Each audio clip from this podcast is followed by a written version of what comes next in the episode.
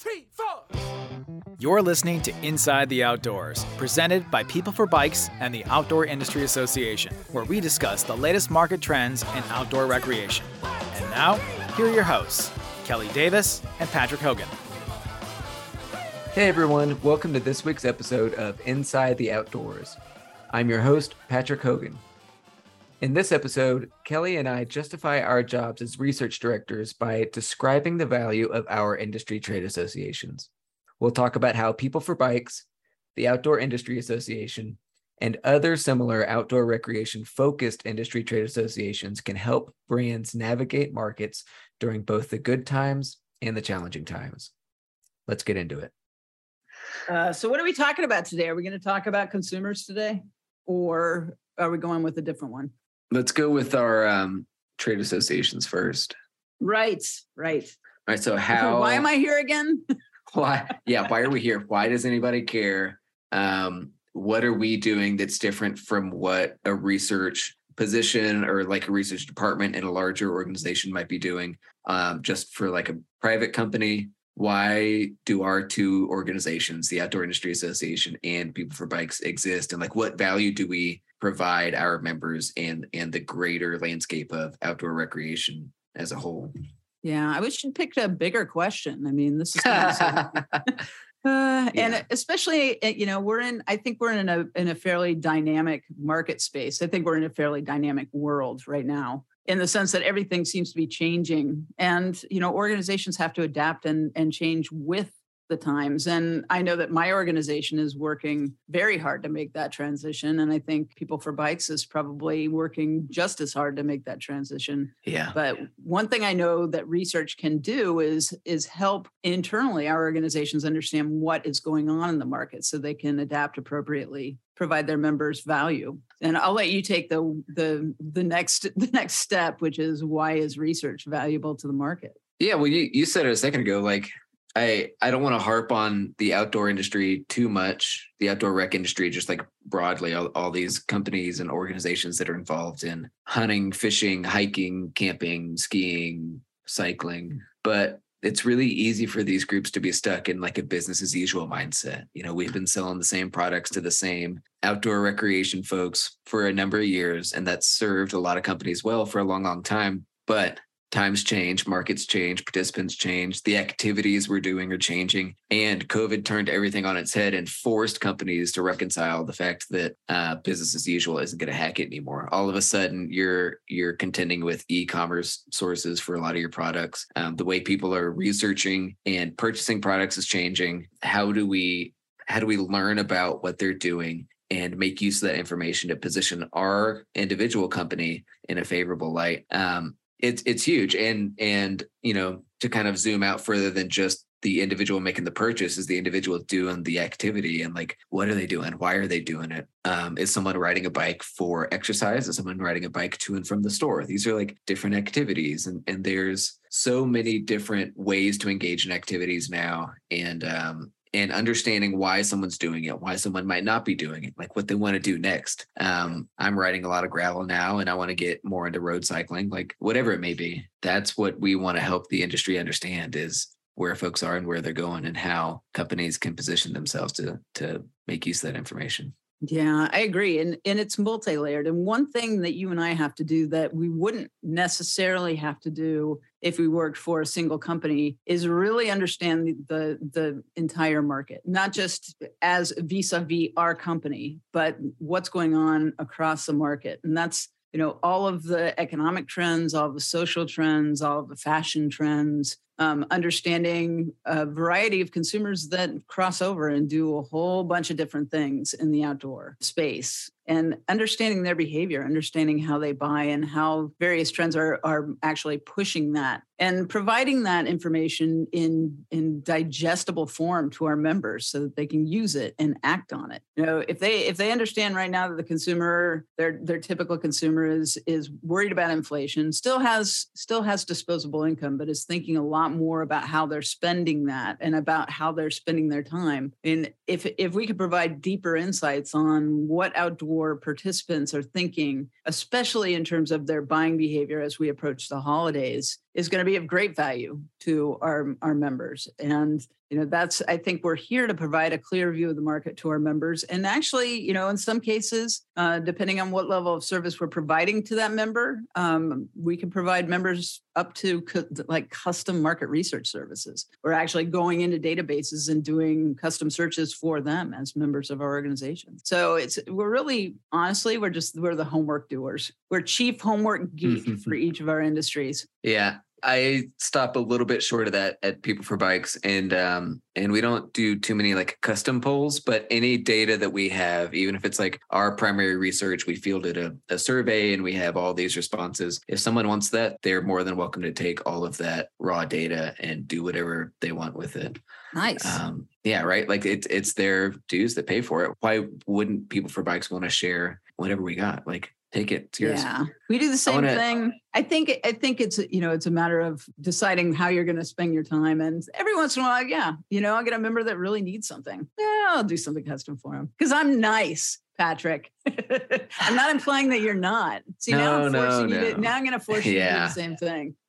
Yeah, great. Just for what just for one, two, or three, you know, whatever you have time for. Come on. Yeah, I love it. Uh, I want to go back to what you were saying a second ago, talking about like the whole market. I like the way that you positioned our trade associations as like contextualizing the whole landscape for an individual company that might be really laser focused on like a niche product or a niche activity. Understanding what's happening, like zooming out just a little bit, really helps get an understanding of like how we all fit into this puzzle and where the overall trends are going. Zooming out from that little niche is like imperative in order to be successful in the long run. No doubt. And, uh, you know, keep in mind that we also have to provide um, research for policy initiatives, advocacy initiatives. Um, sometimes we have to provide hard data to media so that they so that they can talk about what's going on in the marketplace. And it's sort of our job to be, you know, the eye in our market, really understand all of the different behaviors that are going on from wholesale behavior to consumer behavior. We have to be able to understand that and tell that story so that our members understand what's going on in the market. Yeah, I haven't had too many media requests as of late, but during like late spring and summer of 2020, I'm sure your phone looked like my phone, just like call after call from um, from local newspapers, from like national media companies, from like all over. Um, hey, I heard that you know there's no bikes to sell. What do you have to say? Like, well, let's um, yeah, let's tell that story. No doubt. Yeah, I'm expecting the uh, the snow sports stories start here pretty soon. I mean, long lead stories started a while ago, but you know now everybody's starting to talk about La Nina. I mean, I think once we get through this hurricane in in Florida, then Yeah. you know we'll we'll see what that looks like. But it's yeah, it's it's interesting. I've been talking to media a lot about it. Two things: luxury market and secondhand market. Like those are the two big subjects lately. Mm, And it's actually Yeah. fun to just to chat with media and see what they're hearing because you know they have the zeitgeist, they know what's up, they know what's going on, and and so to a certain extent, it's i use it as a little bit of a feedback loop. But yeah, they're they're excited to talk about new trends right now, and as we come out of the the pandemic and move into this endemic stage where we can start measuring behavior and building a baseline, yeah, everybody's interested and everybody's guessing. Everybody is guessing about what's going to happen, and it's hard. I mean, you and I project data. So we don't have a lot of data to project now. So everybody's just sort of wondering, you know, what does it look like? And and I know you and I rely on several data sets just to try and keep that just try and keep that view fairly clear. But yeah, there's a lot of uncertainty right now, which makes our jobs even more important and more exciting. If we can sniff out a trend for our members early, oh my God, what an advantage. It's so Yeah. much of, a, of an advantage to ride on the front of the wave. You mentioned another function of our associations is to lobby. Uh, what does that look like? What does that Well, like in- actually mean? I mean, for outdoor, that means things like, you know, um, lobbying for various features and things like the Inflation Reduction Act. You know, some we won some, we lost some. Like we, we lost Yeah. the subsidy for electric bikes, for example. Yeah. Um, a lot of our policy and advocacy work focuses on trade. So, you know, work on miscellaneous tariff bills and and all kinds of specific trades and tariffs that that to a certain extent have ham- hamstrung certain certain aspects of our industry. Certain certain of our members are, you know, paying huge tariffs and had to raise their prices and their sales mm-hmm. predictably went down. So, you know, we're we're advocating for our members and we're advocating for, you know, action on climate change and sustainability as well. You know, it's it, we think that it's pretty important to protect our environment and um, so we're working hard on that front. And manufacturers and outdoor um, sustainability has become a brand feature that that their customers yeah. expect. And so that's what, you know, there are intersections here between research and advocacy that are pretty clear and sustainability is one of those areas. So yeah, there's it's it's um it's a really big job, right? now that we start talking about it, I'm like, holy crap, I, I don't know if one person can do this, which is one of the reasons I love talking to you for, you know, an hour every week. So you know we can yeah. we can trade gossip and we can spill the tea on what's going on in outdoor and bike. Even just commiserating on how big of a job you and i both have i think is is a lot of it um well, being the two like know, lead researchers at our our organizations. You know i don't want to be whiny when actually i'm super grateful.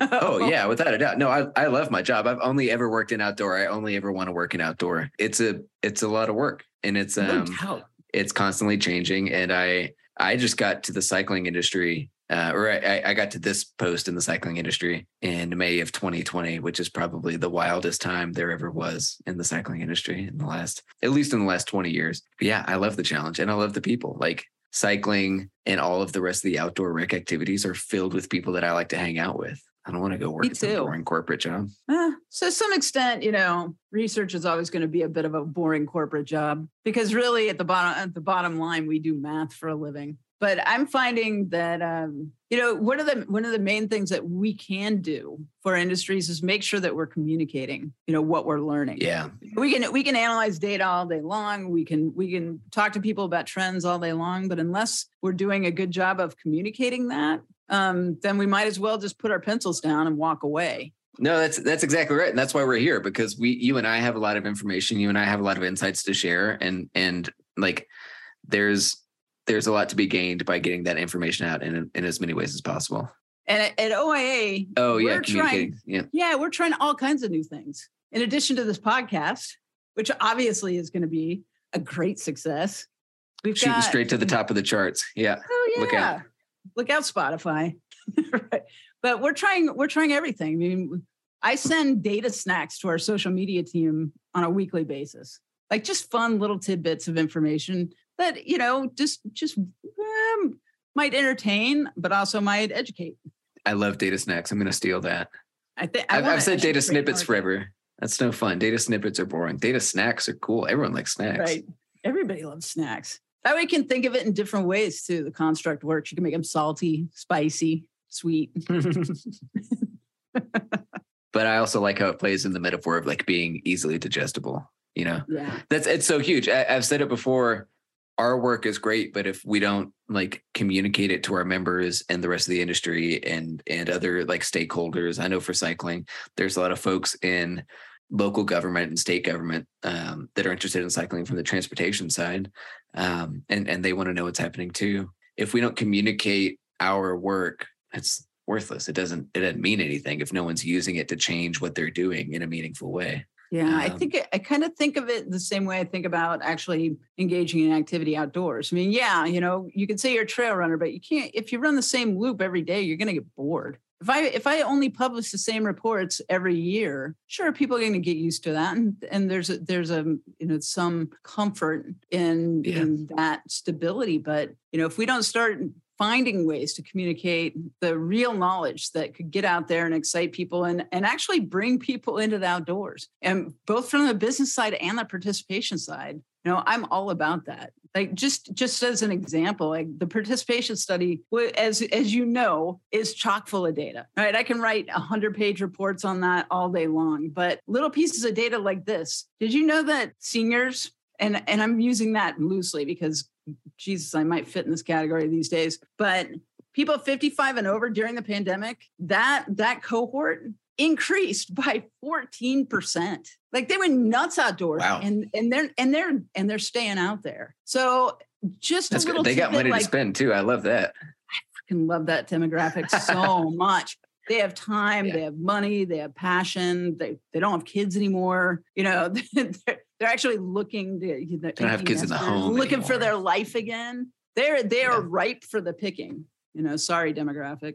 That's me too. But just a little tidbit like that can spark a conversation that allows you to talk about all kinds of aspects of participation or you know say that to a retail and all of a sudden they're thinking wow man i've got a lot of seniors in my in you know in my in my little um, regional area i think maybe i could do a better job of reaching out to them if they're going to be the if they're the ones that are outside and spending money i want to reach them i mean just Yeah. having a little itty bitty piece of information that can spark a conversation key Spark a Usually start- conversation and like and and initiate change too.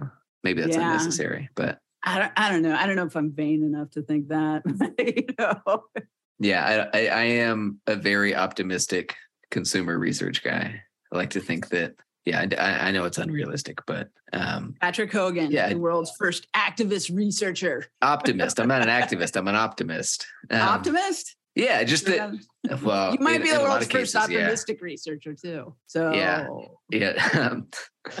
But I, I like to think that our stakeholders are making use of the information to like change what they're doing and, and actually tackle a, a corner of the market where there's an opportunity that they wouldn't have otherwise been aware of. I think like that's that's what's exciting to me is being able to highlight opportunities and and hoping that folks are um, engaging on those opportunities. Yeah, me too. And and frankly, you know, I've been searching them out. We just got access to a new database. It's a consumer intelligence database called Civic Science. It's pretty pretty incredible. And since I don't think most of the people listening to this are going to be researchers, I won't go into the into the details of it. But I was just sur- I was surfing around in it the other day to try and try and figure out you know what people were thinking about fashion and what they were thinking about crossover. And and I got down to to data reliable data. I mean there there was something like 365,000 responses. So the n was 365,000 on this. And it had to do with what outdoor participants and there are a couple categories including like there was one that was fish and camp there was one that was run there was one that was hike only right? And then there was one that was bike and hike. I didn't isolate the bike one but you know we'll talk about that you know when we start bartering research. But what it showed was that there were very very different attitudes by and and it showed it by age and by gender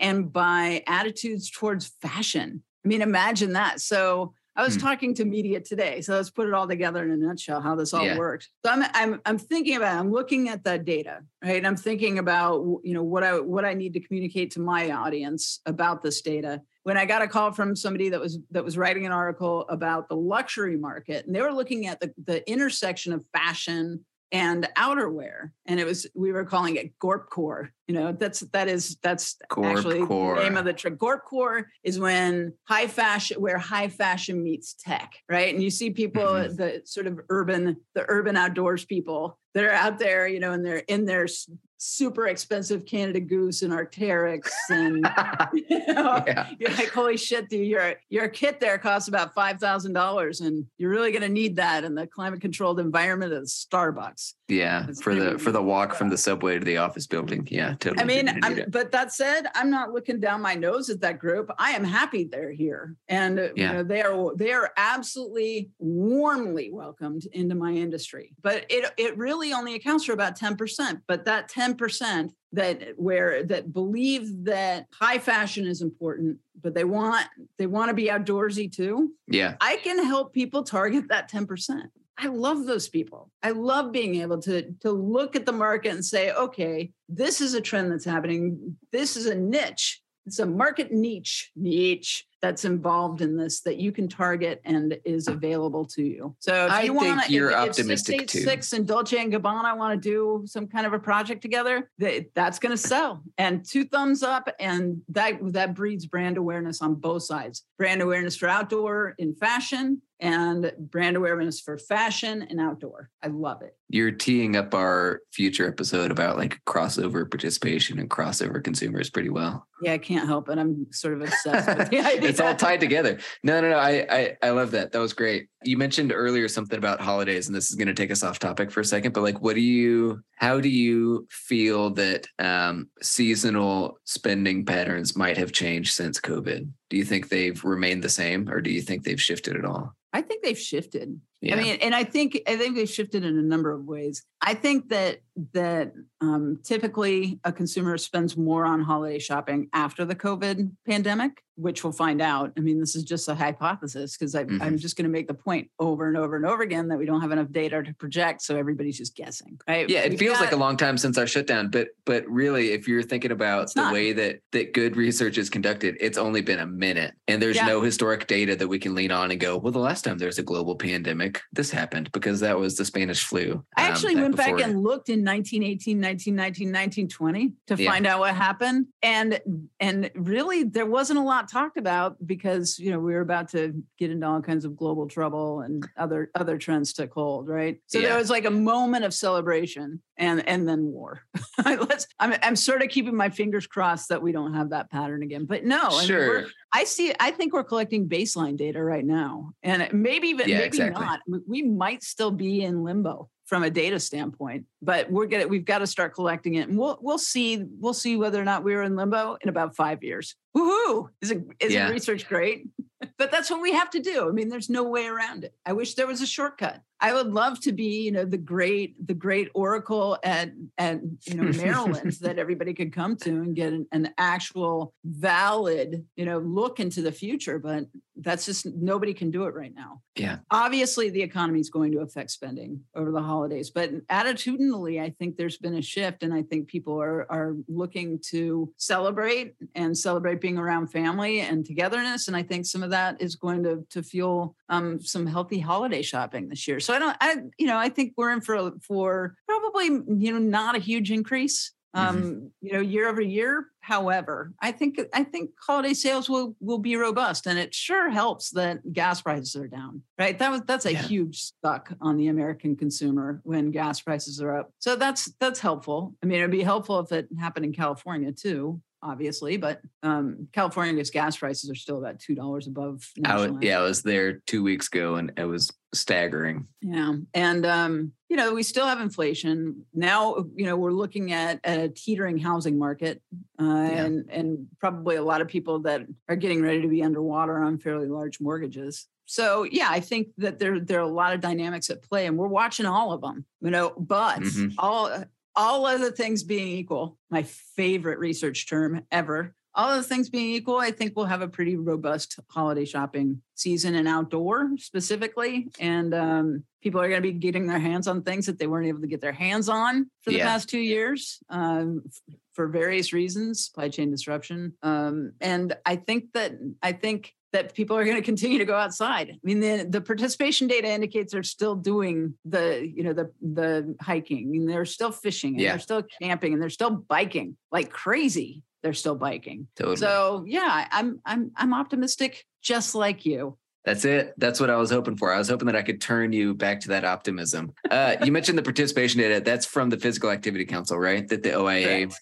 Publishes, and People for Bikes is also published for our members. Well, Um, you know, how many there's so many of us that participate in the Physical Activity Council. I mean, to make that clear, that's that's people for bikes, that's OIA, that's SIA, that's Sports and Fitness Industries Association, National Golf Foundation, National Tennis Foundation, USA Football, Health and Racket Clubs, and the list goes on. I mean, it is the participation study in physical activity and in some things that are barely physical activities, right? We cover 122 different categories and not not to tee up my what will probably be my favorite episode ever crossover participation but the advantage is number one that we can all spend money and get a get a better study done because we're pooling our money and second we get crossover data on all 122 activities. So that lets me know things like gee you know the number one crossover activity in snowboarding? Bowling. Go figure right? Bowling. That's bizarre. things you can do while you're drinking beer and i think golf kind Oh, of clusters in there too yeah. but, and it's a, it's a really important study. Um, it's it's probably the best of its kind.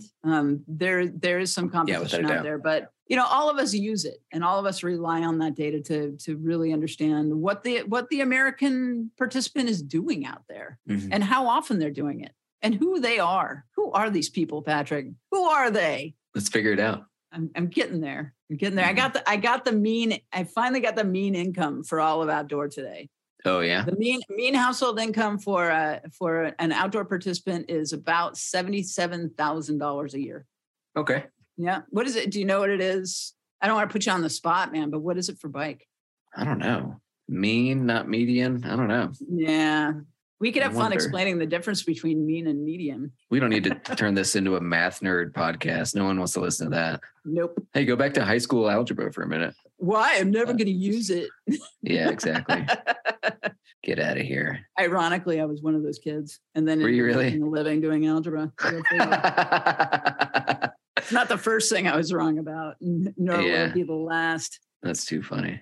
I think this podcast might be a little bit about us, you know, justifying our jobs. But, you know, one of the things I wanted to mention, and this is to anybody that is thinking about an OIA membership and hasn't hasn't purchased one yet, that th- a lot of small and medium-sized companies can't afford any kind of sophisticated market research. And we're here to provide that for you. I mean, we're here to to to cover that base for members up to and including, you know, a little extra service if you need it. And I will talk Patrick into providing that for you, you know, as I do. I do that. I do. I'm not saying that I send everyone packing. I just uh, we we have some individuals who will um who just you know that take advantage don't don't have an in-house researcher. No, no, no. I don't want to say that, but they don't have an inter- in-house research group, and they want to um, customize some stuff. And uh, I I have to weigh my time for an individual organization against my time serving all of our member organizations, and uh, there there's a balance that we have to strike.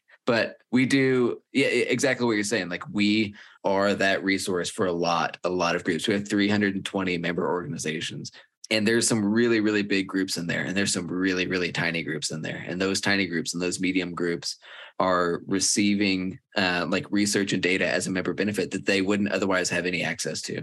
And that's so huge. Like we said earlier like just to contextualize the rest of the market to understand who's participating why they're participating why other folks want to participate but haven't yet participated. Um, and that's that's the important stuff Yeah. I was just baiting you into talking about how you're so valuable because you are. I know it. You're Mm, awesome. mhm. No, no, no kidding. Um, I, I That's really- why I've invited you here to just to compliment me. I, Well, I you appreciate know. that. I was going to charge you like $70 an hour for 20 minutes of affirmations. And that seems to be the Uh, going rate. Kelly, charging is not your strong suit, as I understand, because you got those headphones sitting on the wall charger right now. So I don't They're think. charging. Hey, they're charging. Sometimes I just forget until the last minute. hmm hmm That'll be $500. Thank you. Yeah, by the think- time we're done with this, ironically, they'll be fully charged. They'll be ready Yeah. to go. I'll be all set up. Uh, Live and we'll learn, keep them. man. Yeah, keep them charged up for Monday. Well, yeah.